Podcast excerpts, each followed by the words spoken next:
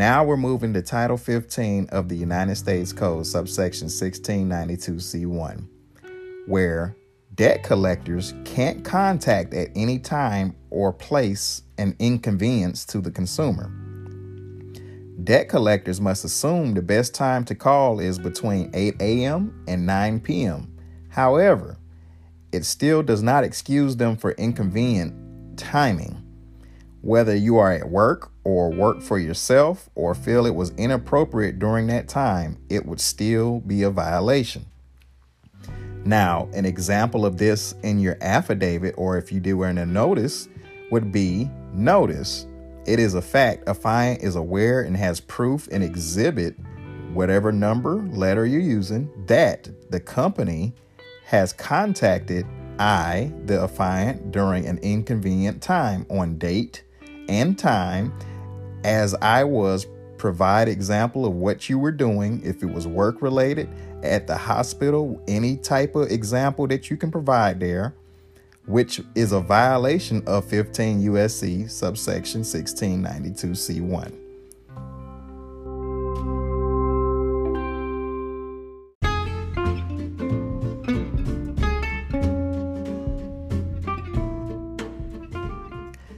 Now we're moving towards Title 15 of the United States Code, subsection 1692C3. It states that they can't call place of employment without prior knowledge of the employer's permission. Okay? And here's an example of how they would do this in an affidavit, or if you would like to write it down in an affidavit. It says, Notice it is a fact. Affiant is aware and has proof in exhibit, whatever number or letter you're using, that company name, which would be the name of the debt collector, has contacted the affiant's place of employment, which is prohibited by the employer and is a direct violation of 15 USC 1692 C3. This matter has now defamed my character at my workplace. And you may ask, why did I skip over 15 USC 1692 C2? The reason being is because it is talking about if you have an attorney, okay? Now, I will explain this in thorough detail so you understand why I did not reference that code is because attorneys do not have their best interest in you. Their best interest is for the courts. It always has been. You can see multiple cases whether they're Supreme case laws or if they're just in your normal state courts. They have always been for the courts. They'll just sit right there, take your retainer fee of $1,500, and the majority of the time, nothing happens. They don't even bear, they barely even do their jobs. So that is why I did not go over 15 USC 1692 C2 because if you pretty much hire an attorney, some may help you, depending on if how well you know them, but there are others, a lot others, that will just take the 1500 and do nothing. Okay?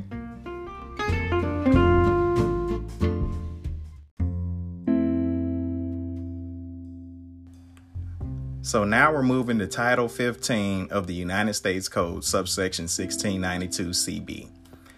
It tells you that they cannot communicate without any one other than a consumer, attorney, or a CRA if permitted by law. By law, a consumer is a natural person. If your name was written in all caps, they are re- referencing the birth certificate organization, and thus this is a violation. Also, if they haven't validated the debt or if the initial communication, any medium, was on your consumer report, it is a violation and not allowed as it is considered debt parking in connection with 15 USC 1692 D4. I'll tell you more about 1692 D4 when we get there, but here is a actual example of how you would write a notice in an affidavit and this is this would be the example. Notice affiant is aware the debt collector, whatever the company name is, cannot communicate with anyone other than the consumer, the natural person in connection with 15 USC 1692A3, or an attorney or consumer reporting agency as permitted by law. However, the debt collector, whatever the company name is, has communicated with the all caps name principal obligor, which is your name in all caps, and has always referred to my principal obligor and not myself, the agent, natural person, and consumer. In fact, this is a violation of 15 USC 1692 CB.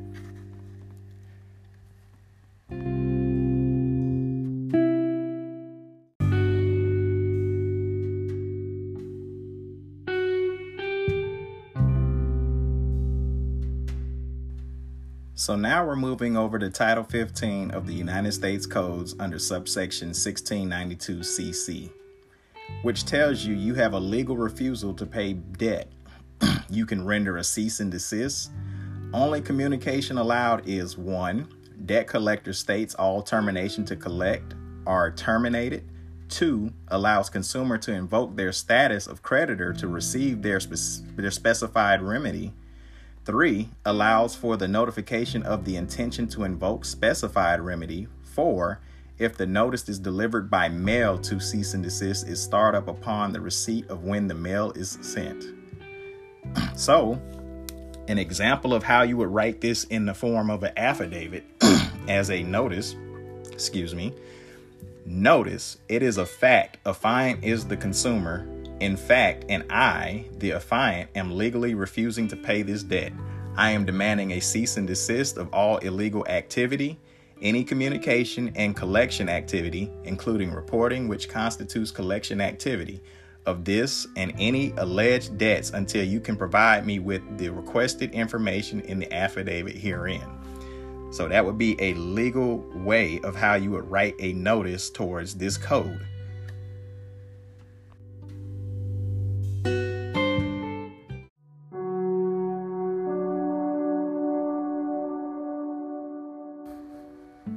So now we're moving to Title 15 of the United States Codes under subsection 1692 CD, which tells you and also allows for the invoked status of administrator, executor, and as age of major or majority, parent can execute over the minor. The minor would be the corporation of your own birth certificate and opposing debt collector.